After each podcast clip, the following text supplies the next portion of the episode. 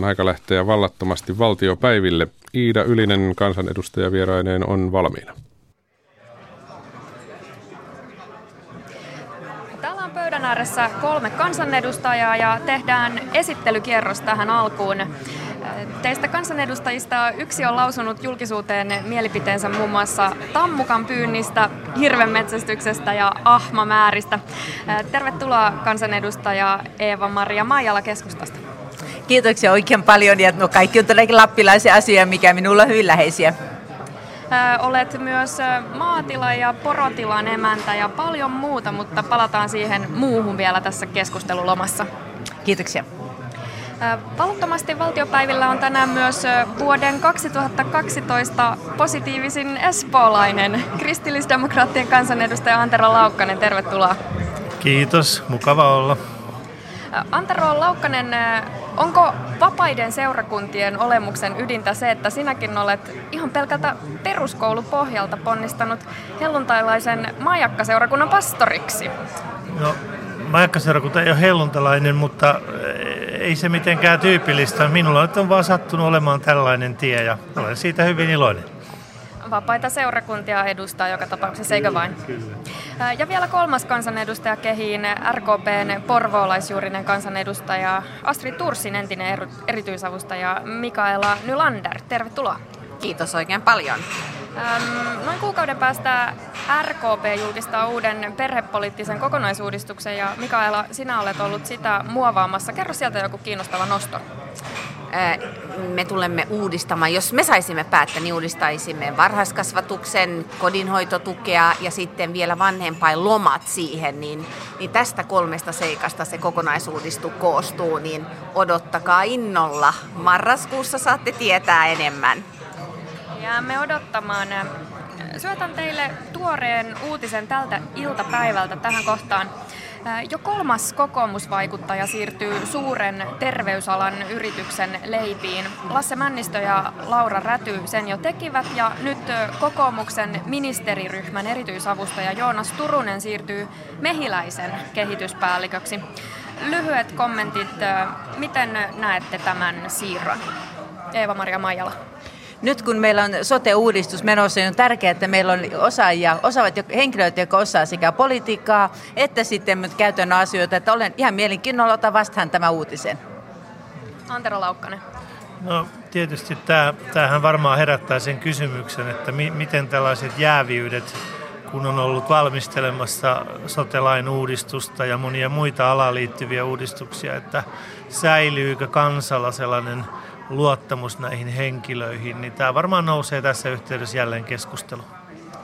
Mun mielestä se on ihan luonnollista, että isot yhtiöt haluavat tällaisia kovan tason osaajia, koska on odotettavissa myös, että kuntien sosiaali- ja terveystoimenjohtajat, että heitä myös kosiskellaan näihin yhtiöihin, koska tämä tämä sote-uudistus mullistaa aika lailla koko tätä kenttää, niin näitä siirtoja on kyllä odotettavissa enemmänkin, koska osaajista on nyt kova pula. No napataan sitten kiinni yhteen keskustelun pääteemoista.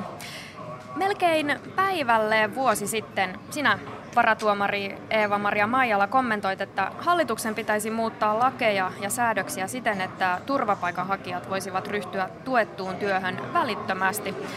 Kävikö toiveesi millään tavalla toteen? Ihan suorana se ei ole semmoisena toteutunut, mutta asiasta on keskusteltu todella paljon ja varsinkin turvapaikanhakijoiden asemaa on mietitty sen, että millä tavalla he olisivat mukana tässä meidän työyhteisöissä, kuvioissa. Ja sen, että tuota, eihän me saatu kaikkia säädöksiä sillä tavalla muutettua, että ne voisi tulla muun muassa maatiloille suoraan töihin, mutta yhä olen sitä mieltä, että mitä enemmän me saadaan muutettua säädöksiä niin, että me työntekijät voi mennä suoraan mahdollisimman nopeasti töihin tekemään, sillä turvapaikanhakijat, useimmat heistä haluavat töihin. Sinä Eeva-Maria Maijala, edustat itse hallituspuoluetta keskustaa. Oletko siellä vähän sellainen hiljainen ääni hillasuolla näin toiveinesi turvapaikanhakijoiden nopeasta työllistymisestä vai mikä se on se tilanne? No sen, että minun vahvin alahani on ennen kaikkea ympäristövaliokunta, jossa minä olen hallituspuolueiden vastaava ja lisäksi liikenne- ja viestintävaliokunnassa. Ja hyvä on se, että meitä on keskustastikin 49 edustajaa. Meillä on aika selvästi jaettu työnjako, että millä sektorilla kukin on olemassa ja toiminnassa. Mutta onneksi me saamme vaikuttaa myöskin näihin muihin asioihin. Ja olen kyllä keskustellut tästä asiasta aika paljonkin. Mikaela Nylander. Mä tuen tätä kollegan, keskustakollegaa sataprosenttisesti tässä asiassa. Me olemme esittäneet, kun, me, kun meillä oli eduskuntaryhmän kesäkokous, niin meillä oli tällainen ö, työllisyysohjelma, missä oli ky- kymmenen eri tällaista pointtia, edistysaskeletta. Ja yksi näistä oli nimenomaan tämä. Se on paras tapa kotouttaa ihmisiä Suomeen, kun he pääsevät kiinni työelämään, oppivat kieltä, oppivat, miten suomalainen yhteiskunta toimii. Sataprosenttinen tuki tälle asialle. No Antero Laukkanen kristillisdemokraateista, mikä sinun mielestäsi olisi kaikkia osapuolia palveleva tapa saada osaavat turvapaikanhakijat töihin jouhevassa aikataulussa? No aivan välittömästi kielen opiskelun käynnistäminen ja tutustuttaminen siihen, mistä nyt vastaanottokeskuksessa sitten on, niin sen ympäristössä oleviin työmahdollisuuksiin. Ja sitten niin pian kuin mahdollista, niin saada heidät sinne työelämään. Tämä on myös suomalaisten näkemys, kun he seuraavat tätä koko maahanmuuttokeskustelua ja pohtivat, että miksi nämä maahanmuuttajat toimettomina pidetään näissä keskuksissa jotkut jopa vuoden päivät siellä. Niin tämä on, tämä on suomalaisille hyvin tärkeä oikeuden tajun kysymys, että, että myös he osallistuvat yhteiskunnan rakentamiseen. Onko lisättävää kollegoilla? Mikaelan. Siis töitähän meillä tässä turvapaikanhakijoiden kotouttamisessa on todella paljon. Onneksi on paljon tehtykin, mutta sen, että me olemme niin paljon jouduttu aloittamaan asioita alusta, koska meidät kaikki yllätti täydellisesti se määrä, kuinka paljon niitä oikeastaan tuli tänne Suomeen. Mutta jos halutaan oikeasti edistää kotouttamista tähän maahan ja meidän yhteiskuntaan, niin kyllä se työskentely on aikuisille ihmisille todella ratkaisevassa asemassa, että pääset kiinni työelämään. Ja lapsille se on tietysti varhaiskasvatus tai koulu sitten. Mutta, mutta kotouttaminen alkaa siitä työnteosta aika monesti. Hei, täytyypä tässä kohtaa itse asiassa jatkaa vielä Mikaelan kanssa. Parikin ruotsinkielistä paikkakuntaa on jo useampi vuosi sitten onnistunut ottamaan vastaan ulkomaalaisia ja integroimaan heidät ilmeisesti suht onnistuneesti Suomeen. Eli kotouttamista on tehnyt porukka, joka on itse kielivähemmistönä Suomessa. Osaatko kertoa esimerkkejä ruotsinkielisistä paikkakunnista, jotka ovat ottaneet kopin myös näistä myöhemmin saapuneista turvapaikanhakijoista? No onhan esimerkiksi, jos ajatellaan Pohjanmaalla, missä on paljon pieniä yrityksiä, sehän on tunnunomaista Pohjanmaalle, varsinkin ruotsinkieliselle Pohjanmaalle, niin sellainen kunta esimerkiksi kuin Närpiö on työllistänyt ja kotouttanut ulkomailta tulleita jo vuosikymmeniä ja edelleen tekevät sitä. Ja he onnistuvat siinä aidosti, mutta tietysti se elinkeinorakenne on sellainen, että sieltä löytyy helposti työpaikkoja, mutta on siinä kyse myös asenteista. Eli koko se yhteiskunta on valmis niin kun, kotouttamaan ja toivo, toivottamaan heidät tervetulleiksi. Et Närpiö on erinomainen esimerkki, miten pitäisi tehdä asioita. Turvapaikanhakijoita koskettavat myös perheenyhdistämiset ja kesällä Suomi tiukensi turvapaikan jo saaneiden perheenyhdistämisiä. Mooses-nimelläkin täällä eduskunnassa tunnettu kristillisdemokraattien kansanedustaja Antero Laukkanen, sinä kommentoit silloin tuoreeltaan, että tämä on Suomelta surullinen suunta. Ottiko, tämä, ottiko Suomi tämän tiukemman suunnan yksin verrattuna lähinaapureihin vai millaista vertailua tekisit? No kyllä tämä tietysti tämä maahanmuuttajien ja tämä pakolaiskriisi on laittanut kaikki Euroopan maat pohtimaan omaa pakolaispolitiikkaansa, mutta Suomi otti valitettavasti sellaisen suunnan ja linjan, jota nyt maailmalla ei ymmärretä. Että kun kierrän maailmaa, niin siellä jatkuvasti kuulee kysymyksiä, että miksi Suomi on ottanut tällaisen suunnan tunnettu oikeusvaltio, jossa pidetään tärkeinä perhearvoja ja sivistyksen taso on korkea ja väestömäärä on pieni ja maa on laaja, että eikö nämä ihmiset oikeasti mahdu tähän maahan. Että kyllä tässä on, he esittävät ihan oikeita kysymyksiä ja kun yrittää heille sitten vastata, että tämä on, tämä on, tämä on oikein hyvä niin kuin hallituksen talousohjelma, niin kukaan ei yleensä hymyile.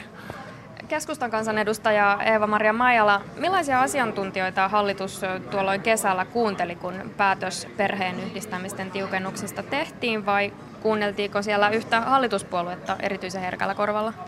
No tämä perheen yhdistämisasia, miten tämä tiukennus tuli, niin kysehän on siitä, että direktiivi, joka on ihan laajemmin voimassa, niin laitettiin nyt Suomessakin tiukemmin voimaan. Ja Suomessahan on säädelty tästä asiasta jo aika paljon aikaisemminkin. Ja nyt sen jälkeen, niin tuota, mitä tässä tehtiin, niin ilman muuta kuunneltiin asiantuntijoita. Mutta olennaista on se, että nyt niin, äh, kiinnitettiin huomiota siihen erityisesti, että perheen yhdistäminen ja muut asiat täytyy olla sillä tavalla, että Suomeen, jotka tulevat, niin ovat oikeasti turvapaikanhakijoita, eikä sitten vain muuten vain reissaajia. Lyhyet kommentit. Mielestäni tämä päätös, tämä tiukennus on oikea häpeä pilkku Suomen kaltaiselle maalle. Se on oikea sana, häpeä pilkku. Ja jos oikeasti ja aidosti halutaan kotouttaa ihmisiä Suomeen, silloin perheen yhdistäminen pitäisi olla luonnollinen asia. Tässä keskustelussa sai sellaisen kuvan, että Suomi on jotenkin liian hyvä maa muille kuin suomalaisille. Ja se oli täysin käsittämätön ajatus. Ja kysyin Mooseksena, että onko väärin pyrkiä luvattuun maahan. Nyt minun on kyllä pakko puolustaa keskustan toimia, eli kyllä me lähimme siitä, että aika pienilläkin työtuloilla pääsee tähän perheen yhdistymisen matkaan, sillä puhuttiin, että 2600 euroa, mutta ei todellakaan tarkoita niin isoa määrää, vaan vähän yli tuhannen euron tuloilla riittää, kun siihen mat- lasketaan matkaan myöskin lapsilisät sekä asumistuet ynnä muut tämmöiset kokonaistuet siihen matkaan. Eli ei siinä mikään todellisen isot tulot tarvitse olla. Ja minusta on hyvä, että siinä niin oikeasti katsotaan se, että jotka haluavat sopeutua meidän yhteisöön. Ja ainahan voi ottaa näitä, jotka todella apua tarvitsee, niin niille voihan turvapaikka myöntää ja perhe saada tänne matkaan. Kyllä keskustalla on mun mielestä aika ihmeellinen käsitys siinä, että mikä on normaali tulo tässä maassa, jos se on oikeasti näin, että keskusta on omissa pohdinnoissaan lähtenyt tosta, mistä just kollega kertoi. Se on aika surullista. Sitten on pakko mennä seuraavaan aiheeseen. Ääriliikkeet ja niiden suitsiminen on puhuttanut jo useamman viikon ajan ja Esimerkiksi aamupäivän ajantasassa äänessä oli RKPn kansanedustaja Anna-Maja Henriksson. Hän ihmetteli, että tulevissa kuntavaaleissa ensi keväänä perussuomalaiset ei vaadi ehdokkailtaan rasismin vastaisen linjan allekirjoittamista. Kaikki muut suuret puolueet tämän kuulemma tekevät. Miten suhtaudutte perussuomalaisten tyyliin tässä asiassa? Mitä ajatuksia se herättää?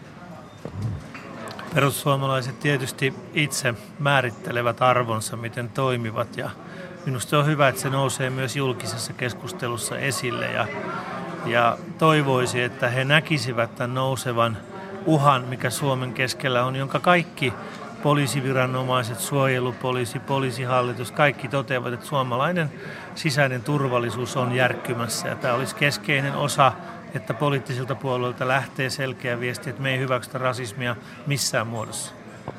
No perussuomalaisten kansanedustaja Tom Pakkaleen vastasi Henrikssonille, että on selvää, että rasismin vastaisia perussuomalaisissa ollaan.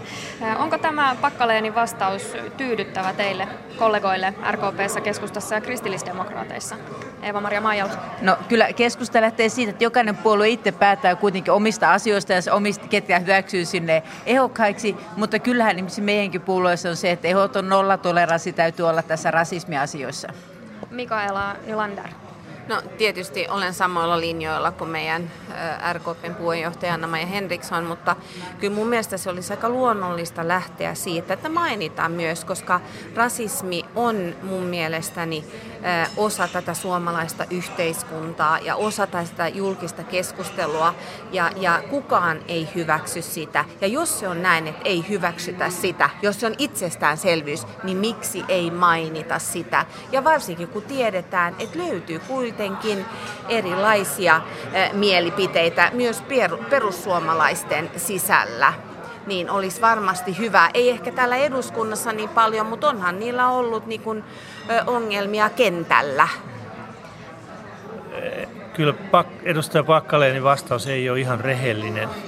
Kuitenkin perussuomalaiset sallivat heidän kuntapolitiikassaan Espoossa kaupunginhallituksessa istuu henkilöitä, jotka on avoimesti mukana näissä äärioikeistolaisissa liikkeissä. Että eh, minusta tämä ei ole ihan rehellinen vastaus, että tässä olisi perussuomalaisilla oikeasti mahdollisuus pestä kilpeänsä. No äänestäjät sen jälkeen päättävät sitten, että haluatko he äänestää sellaista puoluetta, jos siellä on mukana henkilöitä, joilla on rasismia mukana. Valtion velasta haluaisin teiltä vielä lyhyet kommentit. Valtion velkaantuminen nousi keskusteluun viikko pari takaperin, kun Danske Bank kehotti Suomen valtiota ottamaan lisää lainaa, kun korkokin on niin alhainen. Ja itse asiassa lauantaina TV Ykkösaamun haastattelussa talousjärjestö OECDn apulaispääsihteeri Mari Kiviniemi ikään kuin vähän komppasi Danske Bankia ja sanoi, että kannattaa tällaista lisälainalla tehtävää Suomen talouskasvun täsmäelvyttävistä. Kiviniemi ei sanonut suoraan, että minkälaisia hankkeita kannattaisi käy, käynnistää lisävelalla täsmäelvytyksen hengessä. Iskäkää te pöytään nyt muutamat täsmäelvytyskohteet. Eeva-Maria Maijala keskustasta. No ensinnäkin hallitusohjelman mukaan niin me olemme lähteneet siitä ja sitoutuneet kaikki siihen, että valtion velkaantuminen pitää saada pysähtymään ja kääntymään tämä asia. Ja se, että nämä, mikä oli Danske Bankin esitykset, niin minä en ainakaan niitä voinut sillä istumalla hyväksyä. Ja mitä ne täsmätoimet nyt sitten on se, että mehän olemme nyt jo tehneet työllistämisohjelman, jossa katsotaan tarkasti muun muassa bioenergia, metsä- ja luonnonvarojen monimuotoinen järkevä hyödyntäminen. Antero Laukkaselta täsmäelvytyskohteet ehdottomasti, kun on keskusteltu tästä valtion infra Oystä, joka perustettaisiin sitä varten, että se ottaisi tätä halpaa lainarahaa ja laittaisi vaikka meidän teiden korjausvelan kuntoon. Pitumi on halpaa, kaikki siihen tarvittava materiaali on halpaa. Me saataisiin nyt just pyörät pyörimään hyvin laajasti koko maassa. Minusta tämä on yksi hyvin konkreettinen. Entäpä Mikaela Nylander? No en ole valmis lisäämään mitään tähän täsmäelvytyskeskusteluun, mutta me olemme kyllä lähteneet siitä, että valtion velkaantuminen on iso ongelma ja suuri haaste. Ja jos me emme nyt ryhdy toimenpiteisiin, niin se tarkoittaa kyllä sitä, että tulevat sukupolvet eivät pysty itsenäisesti tekemään päätöksiä, koska se taloudellinen, taloudellinen liikkumavara on niin pieni silloin. Eli se on todellista ja mä tuen kyllä hallitusta siinä, että nyt pitäisi saada se velkaantuminen loppumaan. Mutta mä toivon myös, että pystytte viemään tiettyjä uudistuksia läpi. Siis Meillä on, meillä on käsittämätön velkakammo tällä hetkellä. Me suhtaudutaan siihen velkaan kuin epäjumalaa, joka on jotenkin kukistettava nopeasti ja tehokkaasti, kun samaan aikaan meidän pitäisi analysoida, että minkälaisia velkoja meillä on. Kun on hyviä velkoja ja on huonoja velkoja, on velkoja, jotka tuottaa ja velkoja, jotka ei tuota meidän on pakko saada loppumaan tämä velkaantumiskierre, koska velanhoitokuluilla niillä maksettaisiin valtava määrä suomalaisten palveluista. Ja sen takia täytyy tarkasti miettiä, mihin valtio käyttää rahansa ja miten me saamme lisää työpaikkoja, koska työpaikkoja työpaikkoja, se on ehdottomasti ykkösasia. Ja meidän omilla tuottavilla toiminnoilla. Näin, kiitokset kommenteista kansanedustajat Rio ja Pasilasta jatketaan. Kiitoksia sinne eduskuntaan. Siellä toimittajana oli Iida Ylinen.